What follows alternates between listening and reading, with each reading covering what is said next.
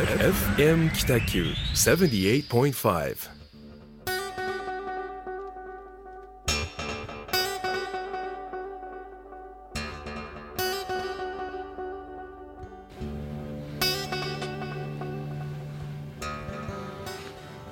はい始まりました。ホワイトスペースグラフィックデザイナーの岡崎智則とえー一級建築士の田村誠一郎がお送りいたします。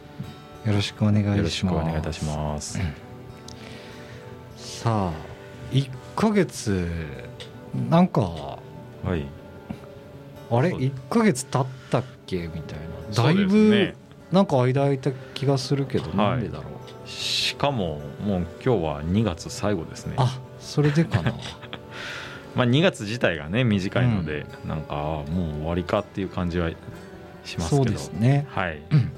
えっ、と1ヶ月どんな日々でしたか？そうですね。うん。えっ、と私はなんか出張が多かったですね。あのまあ不要不急っていう言い方がもう随分聞き慣れはしましたけど、ううんーん。まあ基本的には陽もう陽であり急でありみたいうんなうん。ところをベースで動いてましたので、あのまあ秋田にも行きましたし。名古屋とか、まあ、岐阜でもですねやっぱり、まあ、同じ、はい、志を持った仲間が、あのーまあ、ビルにと連結させて、うん。面白い場所をオープンさせてたりとか、まあ、それのオープニングイベントでトークセッションやったんですよ、うんうん。それでよ呼んでいただいたりとかですね、ね結構動き回ってはいましたえね。ぎ岐阜はなんていうあれですか？あの野間っていうですね、野間？はいはまあ、3階建てのビル2棟が並んでるんですけどそれを、まあ、1階はですねあの、まあ、シェアキッチンあとか、あーまあ、シェアキッチンっていうのはそのなんだろうな、まあ、近隣のうん。こう女性とか、まあ、男性でもいいんですけどうんこうちょっとこうものづくりクうん。ッキーを作りたいとか、焼き菓子作りたいとか、うん。まあ、お惣菜作って販売したいとかそういうことが自由にできるキッチンで、えーまあ、2階もその菓子製造許可取ったシェアキッチン、まあ、シェアキッチンというかもう厨房ですね、うーん。結構がっつりした設備をうん。作ってましたね、うん。で、まあ、3階が両方ともゲストルームっていう、うん。まあ、宿泊ができるスペース。あ宿泊。はい。へー野間はひらがなですか？あアルファベットアルですね。ファベット、はい。NOMA みたいな。NOMA です、へーはい、すごくもうおしゃれな、へえまあ、おしゃれっていう言葉が適切かどうかは分かんないですけど、うん。もうすごく可愛らしくてかっこよかったです、はい、センスよく勉強になりました逆に。岐阜に行ってみたり。そうですね。岐阜に行ってみたり、まあ、相変わらず熊本は今仕事がありますので、まあ、天草とか、うんううんそうですね。あの、まあ、人吉の方とか、うん。まあ、あとつなぎつなぎ町、まあ、県南の方ですねいずれにしても。うんうんうん。行ってましたね、はい。いいですね。動いてますね。動いてますね。だからもう本当に1ヶ月あっという間な感じがしますね。なるほうどん。どどうですか岡崎君この1ヶ月僕はねめちゃくちゃ忙しくて。ああなんかでも忙しいイメージしかないですよ。あ そうなんですけど、はい。なんかねうーん1ヶ月ぐらいはい。意識なかったかもしれないですね、どっか。なんか毎日締め切りの毎日ちょっと待ってくださいみたいな、はいはい。いやきつかったですね。へえうん毎日締め切りはきついですね。そうそう。ほぼ毎日締め切りでしたね。だからな毎日プレゼンを1回はしてたと思いますね。1日1回プレゼン、でそれの戻りみたいなのがあるんで、はい。っていうのでもうサイクルがもうわっけわかんなかったですね、へえすごい。うん。っていう 1, ヶ月でしたね、まあ浸われてますね。うん幸せなのかどうかが分かりませんけど、うんなんか40超えて、はい。まだなんかこんなことやってるのかなって思うと、はいはい。うんなんかちょっと悲しくなりましたしありがたくもありましたね。そのでも毎日プレゼンしてる中ではい。うんやりたい仕事みたいなのは何割ぐらいなんですか、100%なのか半分なのか、えーいややっぱ半分ぐらいかもしれない半分ぐらいですね。どの仕事がどうやりたくないかとかっていうのは別にまああの置いといてですね、はいはい。求められたらやっぱ行くっていうスタンスを去年の年末にやめようと思ってたんですよ、うんうんでで断りながら、うん。今その状況になってるんで、うん。うんいいのかどうかうん。分かりませんね、うん。あでもなんか分かりますね、うんいやもううちもちょうど今年で10年になるんですよ、創業10年。もうすぐ9月ですけそっどか。まあいろいろやっぱり考えてまして、やりたい仕事に絞っていこうっていうのはやっぱずっと思ってるんですけどね、はい。うーんそのやりたい仕事の中でも、うん。やっぱりこう相談案件に対して、はい。なんだろうなそのそ相談元、専うん。クライアントにクライアント候補のはいはい。企業さんのもう、まあ、担当者うん。やっぱ来るんですけど、はい。こういう物件がありましてみたいな感じで来るんですけど、どうも決裁権はこの人にないと。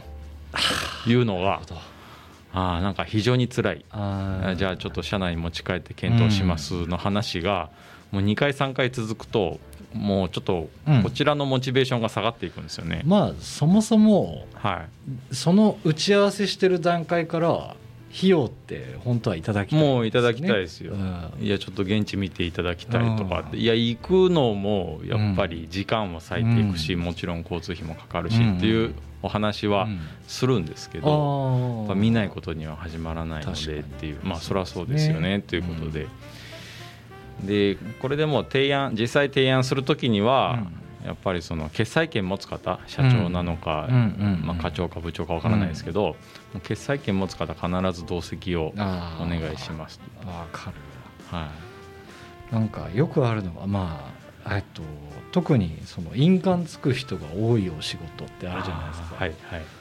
あれってねなんか何やってるんだろうって思いますよね。思いますよね。うん。最後に印鑑つく人と話がしたいなって思いますね伝言ゲームを向こうでやってる感じですよねだからそうそうそう。そう全くこちらの熱量が伝わってないっていう感じがやっぱ見受けられて。でもその、まあ創業10年うんと今年に至っては、はい、そういう形式ってやっぱりよくよくあるので、うん。それをどう打開して、うん。あのやっぱまあううちのモチベーションもこうん。う社会課題に向き合うっていうところがベースにあるので、うん。うんあのここの人たちをしっかりあの巻き込んで、うん。うんえーその向こう側にいるまだ顔も見れないうんうん。決済権持つ人、うん。どうどういうふうに巻き込んで、うん。そのこの方々の事業を成功させて社会課題を解決していくかみたいなところを考えると、これもまたなんか修行だなと思うんですよね。まあそうですね。はい、もうスパッと切ることもできるんですけど、うん多分創業78年ぐらいの、うん。もう本当一昨年からその前ぐらいは、うん。もうスパッと切っていいかなと思ってたんですけど、うん。どうも最近はそうじゃないかもしれないという思いになりつつ、そうですね、はい。難しいですよね、はい、難しいです。確かに。まああそうですね。ね提案を持ち帰って検討しますで、うまくいった試しってやっぱほとんどないので。ないですね。うん。やっぱ決済者がうん。もうその場でよしやろうっていうのがやっぱり一番成功するんですよね、うん。そうなんです。プロジェクト自体も。なんかあんまネガティブな話ではあれですけどね。なんかねやっぱねこうもともとやりたいって思った人の熱が冷めるような仕事は良くないのかなとは思いますね。うんすね。とか考え方が変わっていったりとかっていう、はい。まあ、時間もあるんでしょうけうどね、ん。うん。まあ、い今はもう一周回ってなんか私の考えはそこにありますうね、ん。顔の見えない人たちをどうやってうん。巻き込もうかっていう、うん。そうですね。なんかそう田村さんなんか本にたくさん掲載されてたみたいですね。あーなんかそうですね。見ましたけど、掲載万数でしたねうん。今月。あ今月はですね、うん。えっとまあちょっとご紹介させていただきますと、えーまあターンズっていう、うん。まあ、全国の全国区のこうローカル情報っていうかですね、まあ面白いところを紹介していくうん。うんあの冊子に、はい。えー、8000場はい、っていう熊本県人吉市であったうん。あのプロジェクトが、まあ、8ページですね。結構うん。ページ数割いていただいて、うん。8 8ページ？8ページ。すごいですね、はい、へー。8ページ特集で掲載されています。へえー、とあとはですね、まあ、県内ではシティ情報福岡さんうん。とかのお2月号だったかな、にまあ、私個人と、うん。あと、えーまあ、福岡か県内で活躍されてるリノベーション事業者さん、まあ、さ3人松山さんとか、うんうんえーアポロ計画と松山さんとか、うん。あのオールドギアの杉さんとか、うん。3人の対談とかですね、うん。まあ、記事を掲載していただいております。へえー、とあとはですねそうですね、個人的に嬉しかったのはスマイロンっていうすごくちょっとこう、はい、学術系の、まあ、す専門誌があるんですけど、はい。もう本当名だたる大学の先生方がそこには寄稿されてて、うん。まあ、シンポジウムとか対談とか、まあ、文面化されてるんですけど、うん。まあ、そこにあの寿百貨店とか、アーケードハウスうん。の一連の、まあ、ううちのそのプロジェクトの動きうんうんを、おまあ、ななぜこういうことやってるのかみたいなことを、あの書面でうん寄稿させていただいてます。まあ4ページ。4ページ。特集ですね。すごいなうん。あの全部、まあぜうん。まあ、ターンズさんは結構全国ですけど、うん。まあ、スマイロンとかは、うん。あともう一つ不動産フォーラム21っていう、まあ、これも ガチガチの不動産情報誌なんですけど、はい。まあ一応全国区ですね、なんか不動産の宅建の資格とかをですね、まあ、取りまとめてる三セクみたいな財団法人だったりするんですけど、まあ、そこの、えーまあ、月刊誌の表紙を8000羽を飾っていただいたりとわあすごい。か、はい、いろいろいろいろそうですね。掲載いただいております。まあつどつどちょっと SNS で私が個人で発信してるぐらいなので、うんあの本当気になる方は私の個人の SNS からうん。ちょっとリンクモードをたどって、えーそうですね。ご購入いただけたら嬉しいなと思います。素晴らしいです。は僕もええ。本に載ったんですけど。ああーですね、うんうん。はい。Facebook で見ました。見ました？はい、詳しく教えてください。そうそう。えっとねもうリリースされるんでもう言っていいかなと思うんですけど旦過市場はい。が、今から、えー、と計画的にこう変え変わっていくっていうのがあるじゃないですか、もはい。う市の発表とかもあってるんで。はい。それのね冊子をずっと作ってるんですよね。はい。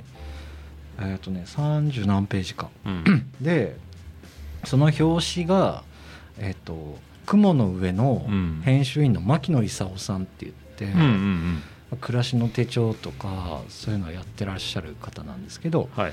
でその方が表紙の中身を僕が作ったみたいな感じで、えーはい。で その、まあ、やり取りの中で、まあ、牧野さんと結構ね音楽の趣味が似てたりとか、まあ、デザインの話とかもすごいこうなんなんていうんですかテンションが合わせてくれてるんだと思うんですけど、うんうん。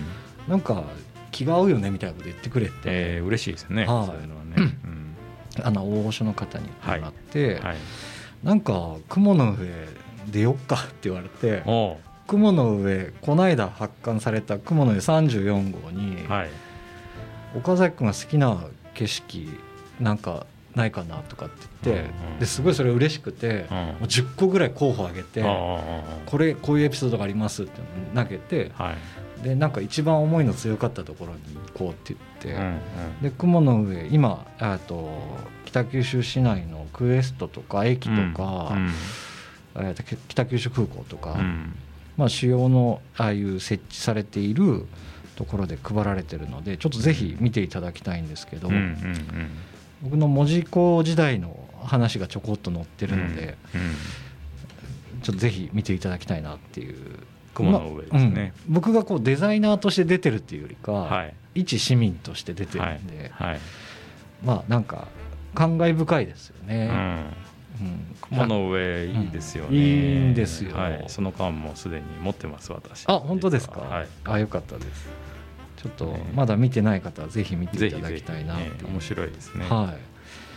それとあと MDN っていううん。昔からある、あのデザイナーだったら絶対一回見たことある本があるんですね、うん。はい。それのあのえーとですね MDN はもう今はね月刊じゃないかもしれないですけどまあもう30年前ぐらいからある本の、うんえーとその年に活躍した人たちを集約するクリエイターズファイルっていう、まあ僕が自ら言うのもちょっと変なんですけど、ん。まあ、第一線で活躍している250人ぐらい集める本が毎年発刊されてるんですけど、うん。それの 20, 20年目の、うん。えー、とクリエイターズファイルに取材を受けて、うん。えー、と乗ることになったんですよ。ね。へえ素晴らしい。そう。でねこれがね周りに乗ってる人たちがやっぱもう見たことあるもの作ってる人ばっかりで、うんうん。僕が乗っていいのかなっていうの今でもちょっとこうね疑問を持つぐらい。いいですよ。うんいや。九州を代表するデザイナーですからも 全国でね誰何人が知ってるんだっていう話ですけどう、ね。うん。ありがたかったですね。これに乗れるって結構まあこれに乗るために頑張ってるみたいな若手のクリエイターとかもいるので、うん。まあなんか幸いというか光栄なことに乗ることができました。そうっすよね、うん。全国で何十万人いるかっていうクリエイターの中の250人うん。ですか？そうなんです MDN クリエイターズファイルクリエイター2022で検索したら Amazon とかでも今売ってると思いますので。はい。はい。ちょっとこれ私もまだ手にしてないんですけどあなんかいくつか、はい。あの私も関わったプロジェクトのロゴとかをね、はい。あの使っていただいてる感じ。事後報告で。嬉しいですね、乗りましたって Facebook に。うん、嫌だっちゅう人は絶対ないですけどね。まあまあはいもうこれはね全国いやの嬉しいですよ。多分クリエイターも見てると思うんですけど、うん。発注者側の方が結構見てるらしくて、うんうんうん。まあ、あのメディア、えー、とテレビ業界とかあ、えーとマスコミ関係の人とか広告代理店さんが辞典のように見るはい本はい。の立ち位置らしいんですよね。なるほ。ど、なのでまあこれでね仕事の依頼がふ増えればというかまたなんかこう質の違う仕事が来たらいいかなとは思ってますけどね。うんうんうんうん。というまあなんかやっとこういうのに乗れたなっていう感じですね。そうですね、うん。なんか本当自分で言うのもなんですけど、うん。ホワイトスペースの僕らってうん、ちゃんとじわーっと全国区に向けてねそうですね。動いてますよね、うん、徐々にというか。ちゃんと発信もされていってるし、そうなんですよねなん。か。頑張ってはいる。頑張ってはいますよね、うん。でなんかちょっと僕えっ、と今日ねええ。田村さんになんか聞きたいことがあって、はいはい。えっ、とまあみんな頑張ってるはずなんですけど、うんうん。えーと今までは結構その、普段のラジオのテーマって、うん、未来についてとか、うん。こうなったらいいなっていううん矢印が前向きだったと思ううんんですけど、うんはい。かまあ今、今日どうだったかみたいな話なんですけど、うん。遡った方が、うん。えっといろんなことが知れるんじゃないかなとうん思って、うん。僕田村さんとまあ十何年ぐらいもう長いお付き合いしてますけど、そのなんていうんですかね駆け出しの頃とか、なんか修行時代ってあんまり知らないなと思って、うん。で今に至るみたいなのが、なんとなく紐解けたらいいかなと思っああなるほどですて、ね、はい、まあ今日修修行時代。うん。修行時代みたいな、っうん。ていうので一番最初なのかこれ修行やわって思ったなんかタイミングとかがあったら聞きたいなと思ったうんんですけど。うん。うん。そうですうん。ねうーんなんか初めて勤めた会社はインテリアデザインの事務所で、へえまあでもその東京大阪支店があったりとかでうん。社員数100人ぐらいいたんですよ。おー。そうなんですね。はい、で、まあ、その中でうん。私専門学校卒だったのでうん。二十歳から働き始めて、うんとまあよく言う初めての現場って、うんなんだろう図面だけパンと渡されてはい。上司から、はい。明日何時ここ行けみたいななんかね説明は全くなかったんですよ。でとりあえず渡された図面を読み込んで、うん。で、まあ、現場に行って、まあ、何々会社の田村ですうん。みたいな感じで紹介するとうん。職人さんたちがいてうん。でそこで何をしないといけないかみたいなことは、うん。なんかここの形を作らないといけないけど、うん。でも何をしたらいいのかわからないですよ、うんうん。ととりあえず。うん。そのなどういう指示を出したらいいか、まあ、もちろんそうですよね。初めて社会人になって初めて現場に行って、ね、うん。自分が何をやらないといけないのかってわからないまま、うん。なんか流れに身を任せつつっていう。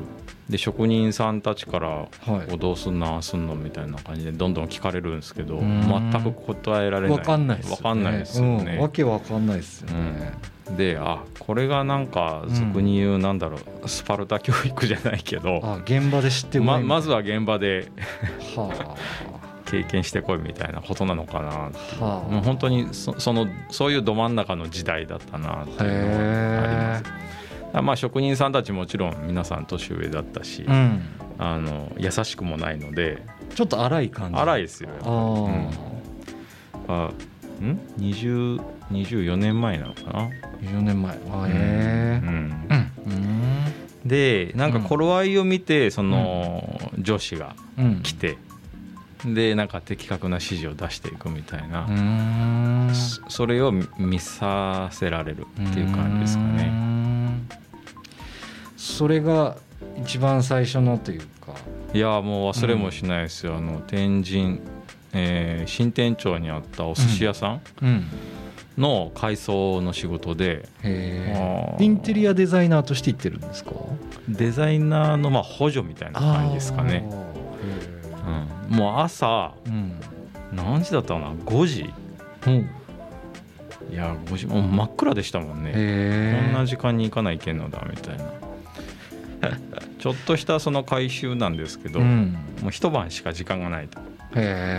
前の日閉店して、うん。その夜工事してうん。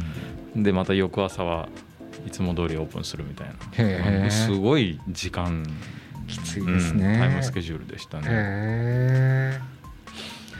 それが何歳の時？それは20二十歳。あ二十歳の時。二十歳ですね。まあ、学校卒業してすぐぐらいの。すぐぐらいですねはあ。なるほどねでえっとまあそういう現場が何個か続いてなんとなく周りも分かってきて、でも結構私ねその、うん。自分で言うのもなんですけど吸収早い方だったと思います、へえまあもう21歳で、はい。まあ、い丸1年経てば普通に現場1個また任されおておすごいね。ちゃんと見れてたしちゃんと対等に職人さんたちもやり取りできたっていう記憶はあるのでうーんでもですねやっぱりそそのなんだろうやんなきゃいけないっていうことが目の前にあるから、うん。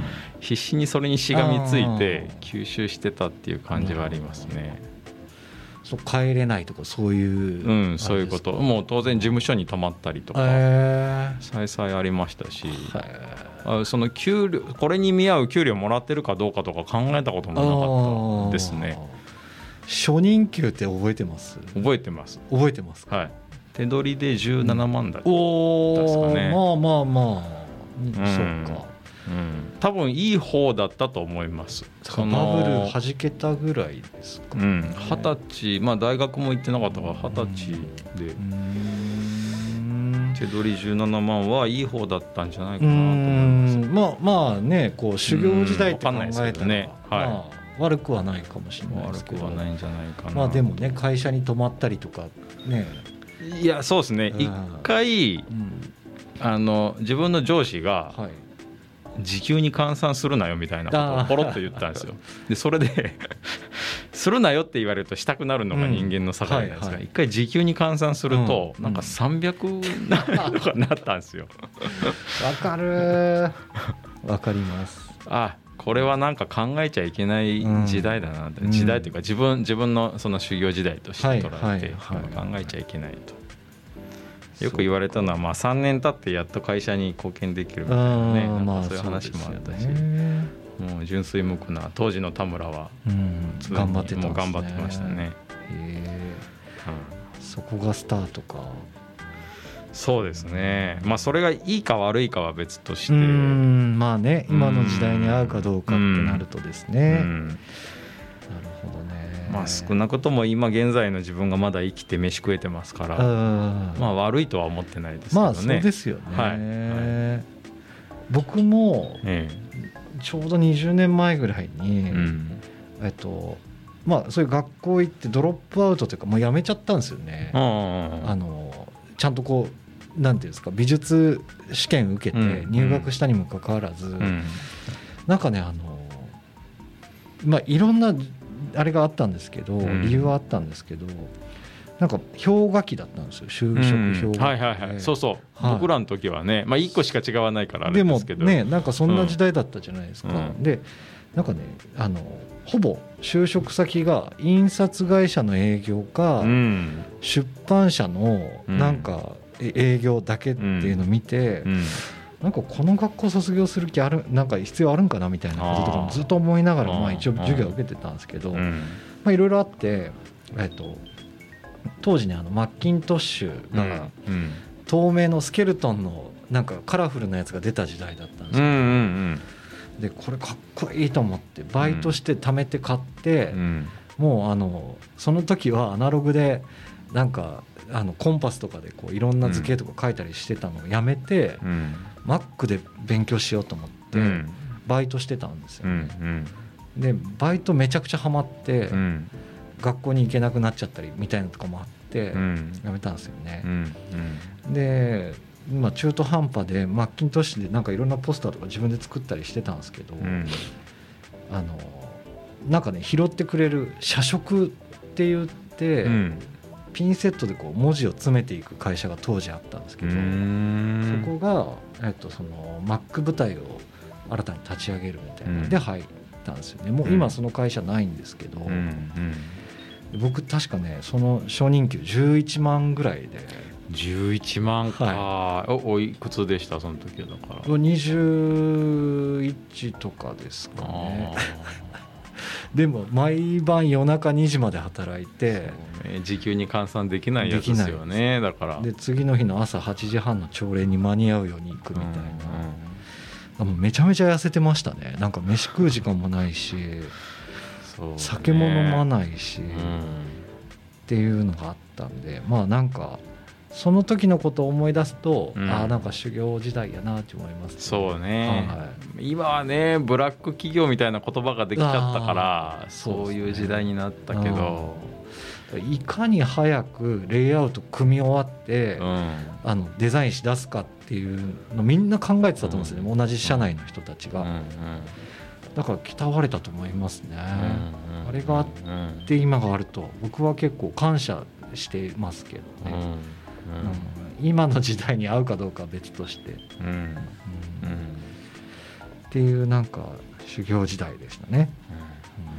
そうですね。なんか修行ってそのうん。自発的にこれをやろうあれをやろうでこうこなしていくパターンとうん。その会社からこううん。課題お前これやれみたいなことでうん。与えられたある種のプレッシャーをこう自分なりに考えてうん時間使って体力使ってこなしていくことでスキルアップしていくパターうンん。と多分両方あると思そうですね。うんですよね。そうですね。多分その後者によっては今の時代は結構当てはまらないことがなんちゃら腹みたいな。もう。そうそうそう、ん。すぐ叩かれるっていうかもあったりで、そう。うん。だからなんかうん。今の人たちがモチベーションが高いとか低いとかって言わたいわけじゃないんですけど、やっうん。ぱあの時そうするしかなかったよねっていう感じですよね。選択肢はなかったですよねうん。他にね。そうネットに頼れるわけでもなくそうそうそうそう、月間建築とか見ながらなんか頑張るみたいな。うん、ことしかなかったですから、ね。今考えるとすごい時代でしたよね、うんそうそう。ほとんど発注もファックスだったしいやですね。どこの現場に行くにしても前輪の地図コピーしてああそうでした、ね、マーカーつけてうん。バイパスからどう行ってこう行ってみたいな。自分で一回先にね予習してからいややってまししたたもんね。ね確かに。フロッピーディスクでしたしねなんかはいやり取りとかも、あとポケベル。ポケベルとか。うん。なんかなんか今とは全然違いよますね。くあれで仕事できてたなと思いますけどね。うん。まあなんかねこうか過去を振り返るとその時代があったから今があるんだと思うんですけど、うんうんはい。多分ねもう一段階次のうん。修行時代というか、うん。なんかいや、そそうね新しい時代というか、いまあ、い少なくとも今の世代の修行、今今の世代が考える修行と、うん。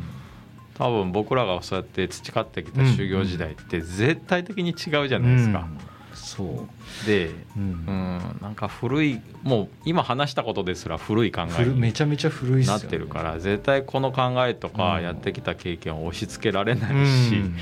今の時代に沿った修行の仕方はあるとは思うんですよね。そうですね。給料の話もね。給料。ちょっと一回曲を挟んで、はい。今20年前ぐらい振り返ったじゃないですか。そうですね。ちょうど、うんはい。20年前ですね。10年前振り返ってみません、あいいですね、うん、334歳ぐらいですかね。田村さんと僕出会ったか出会わないかぐらいの時、うんうん。うん。話を、はい、はい。ちょっとできればと思います。ので、はい。一回ちょっとじゃあ曲を挟んで、はい。はい、続きをお話ししましょう。